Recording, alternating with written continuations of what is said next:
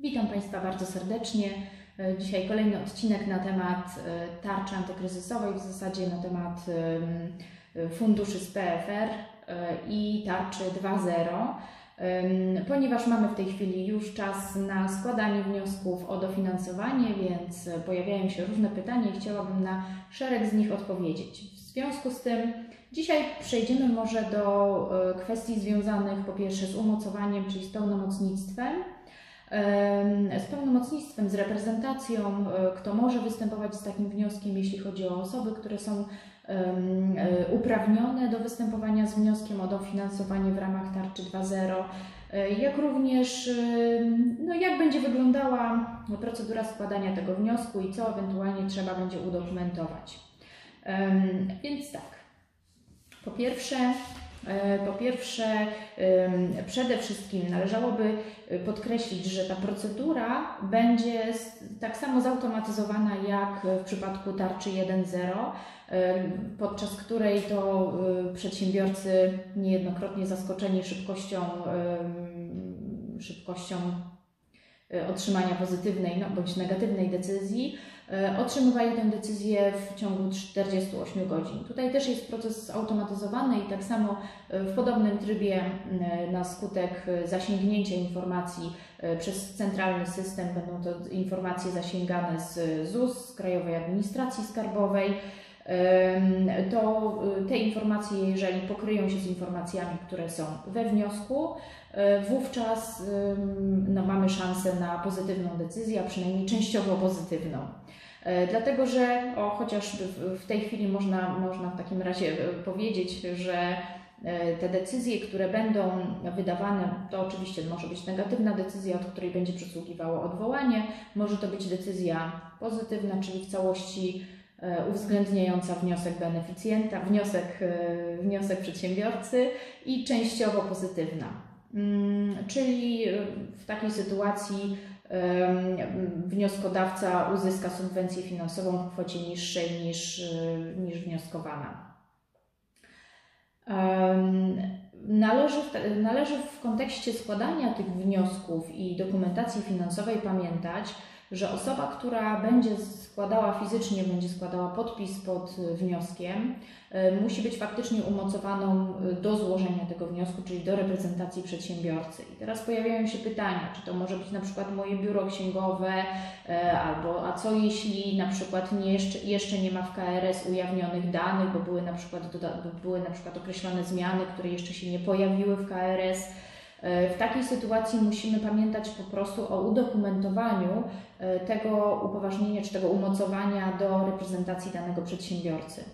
Czyli na przykład, jeśli biuro księgowe miałoby występować z tym wnioskiem, y, no to w, czy biuro rachunkowe, to w takiej sytuacji taka osoba powinna mieć potwierdzenie umocowania i ono musi być załączone w formie elektronicznej już w momencie wysyłania wniosku do PFR. I ten plik, który będzie w PDF-ie podpisany przez osobę umocowaną do reprezentacji spółki, czyli ten, to y, pełnomocnictwo dla osoby, dla księgowej, która będzie występowała w imieniu przedsiębiorcy, musi być podpisane przez osobę, która faktycznie figuruje w CEIDG albo w KRS-ie jako, jako umocowana do reprezentacji spółki. I ten plik, y, czyli to upoważnienie dla tej księgowej czy księgowego, będzie wysyłane, załączane do wniosku, y, do wniosku o to dofinansowanie i musi to być y, umocowanie podpisane przy wykorzystaniu kwalifikowanego podpisu elektronicznego.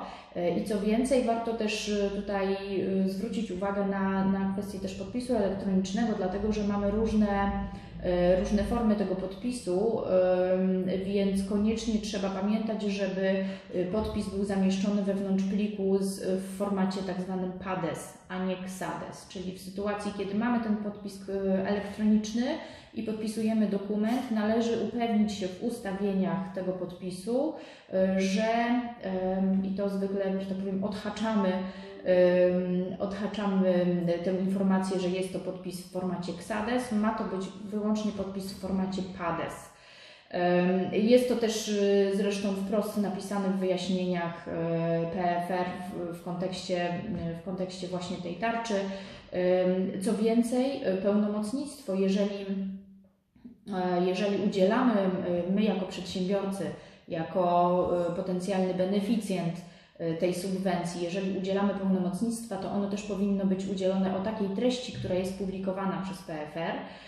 I to jest treść tego pełnomocnictwa można znaleźć na stronie pfrsa.pl łamane przez DAM łamane przez serwis myślnik korporacyjny myślnik PFR, łamane przez Documents, e, łamane tarcza finansowa PFR 2.0, no ale tutaj jest 20 i tam dalej można znaleźć po prostu pełnomocnictwo. Także mm, należałoby zachować tę formę i tę treść, która jest y, tak szczególnie doprecyzowana przez PFR, po to, żeby później nie było żadnych wątpliwości co do tego, że czy ta osoba konkretna została należycie prawidłowo umocowana. Proszę też pamiętać, że y, podmiot, który udziela pełnomocnictwa tej osobie trzeciej, zewnętrznej, która, y, która składa w imieniu podmiotu y, wniosek o subwencję, no musi to być podmiot, który jest faktycznie w, w dniu udzielania pełnomocnictwa i najlepiej w tym, w tym czasie, znaczy w, ty, w tym czasie, kiedy udziela pełnomocnictwo tej osobie, no to musi być oczywiście też sam, sam umocowany do reprezentowania spółki i oczywiście no, powinno to być ujawnione w KRS-ie. Jeżeli to nie jest, to też warto by było zastanowić się, czy nie załączyć e, właśnie w, w formie PDF-u załącznika, na przykład poprzez na przykład załącznika w postaci uchwały o powołaniu tej osoby, na przykład w, jako członka zarządu. Także no warto to udokumentować wcześniej niż, niż później no, kwestionować de decyzję negatywną. Co jeszcze? Jeśli chodzi o, bo teraz tak, może być na przykład pytanie, y, i też pojawiają się takie, takie pytania, czy w sytuacji, gdy jestem spółką ZO, czyli na przykład mamy mamy wspólników, innych niż zarząd, bo, bo tutaj zwykle te pytania opierają się o, o tego rodzaju, że tak powiem, konstrukcje osobowe, struktury osobowe spółek. To czy, uzyskanie, czy konieczne jest uzyskanie zgód określonych organów, jeśli chodzi o złożenie w ogóle wniosku o dofinansowanie w ramach tej tarczy antykryzysowej, no to trzeba po prostu sięgnąć do e, umowy spółki, jeżeli umowa spółki przewiduje określony E, określony na przykład e, przewiduje konieczność uzyskania zgody wspólników podjętej w formie uchwały na nadzwyczajnym zgromadzeniu wspólników w sytuacji spółki ZO, e, no to wówczas oczywiście beneficjent, przyszły beneficjent czy wnioskodawca powinien tę zgodę uprzednio uzyskać, tak? Także na pewno nie post factum, ale uprzednio. I ta zgoda, znaczy ta, ta zgoda nie musi być, nie musi być załączana do wniosku. Przynajmniej takie są aktualnie zalecenia, że, że po prostu ta zgoda powinna być i ten, ten, ten wnioskodawca deklaruje, że uzyskał wszelkie zgody, ale nie musi ich wszystkich y, przedkładać jako załączniki do wniosku. Natomiast warto dopilnować, aby te zgody uprzednio przed datą złożenia wniosku były uzyskane. Co jeszcze? Jeśli chodzi o zdolność kredytową, bo też pojawiają się pytania, no ale co w sytuacji, kiedy jestem w, takim w takim położeniu finansowym, że na przykład nie uzyskałbym kredytu? Czy potrzebna jest jakaś zdolność kredytowa do tego, żebym, żebym w ogóle składał e, wniosek o dofinansowanie? Oczywiście nie. Zdolność kredytowa absolutnie nie stanowi warunku uzyskania e, wsparcia i trzeba ściśle, ściśle trzymać się tego, jakie są warunki e, właśnie uzyskania wsparcia. Czyli jeżeli są jakiekolwiek, że tak powiem, ograniczenia potencjalnie, które, e, których się obawiamy, to wystarczy, że spojrzymy na, na to, jakie są warunki. Warunków nie jest zbyt wiele, natomiast trzeba być po prostu w tym gronie w gronie wnioskodawców, a więc e, w okresie, z określonym PKD i z, ze spadkiem obrotów w, tym, w tych miesiącach, o którym mówiłam w poprzednim filmie. Mm, także e, poza tym, jeśli chodzi o, o warunki, no to, to, to no, jeżeli nie są one wskazane wprost w programie, to należy przyjąć, że nie ma takiego ograniczenia. Oczywiście y, samo złożenie wniosku i przyznanie subwencji finansowej y, nie podlega żadnej opłacie, nie ma od tego żadnej prowizji. To nie jest kredyt, to nie jest pożyczka, to jest subwencja ze środków publicznych i podobnie jak w poprzednim przypadku, w przypadku tarczy 1.0 nie podlega to żadnym opłatom. I y, co więcej, no oczywiście też trzeba pamiętać o tym, że ta umorzona część subwencji, bo pamiętajmy, że ona będzie, że to są środki bezzwrotne, a więc e, umorzona e, subwencja będzie stanowiła przychód do opodatkowania dla przedsiębiorcy, czy to CIT, czyli korporacyjnego, czy PIT w przypadku osoby prowadzącej jednoosobową działalność gospodarczą. I jeszcze może takie jedno pytanie, które jest związane z E, ze stosunkami małżeńskimi, mianowicie e, w sytuacji, gdy e, mamy mm, przedsiębiorcę jednoosobowego, który, który, który mm, pozostaje w związku małżeńskim i mamy tutaj sytuację, gdzie jest wspólność majątkowa, to co do zasady powinna być wyrażona zgoda drugiego współmałżonka, natomiast z tego, co wynika z wyjaśnień PFR, nie jest y, konieczne to, aby ta zgoda y, była załączona również do wniosku o uzyskanie subwencji. Dzisiaj, dzisiaj to wszystko. Dzisiaj y, skupiliśmy się na kwestii pełnomocnictw, upoważnienia.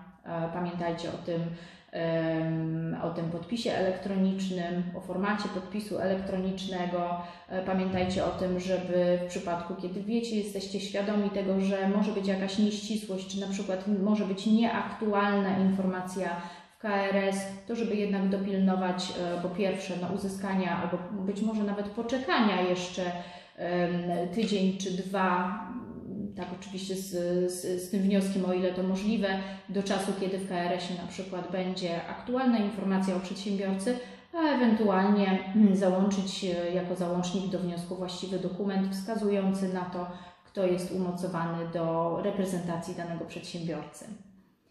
Serdecznie dziękuję za uwagę i życzę e, oczywiście pozytywnie rozpoznanych wniosków o dofinansowanie.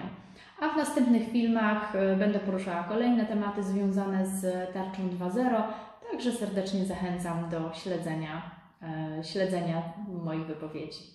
Dziękuję.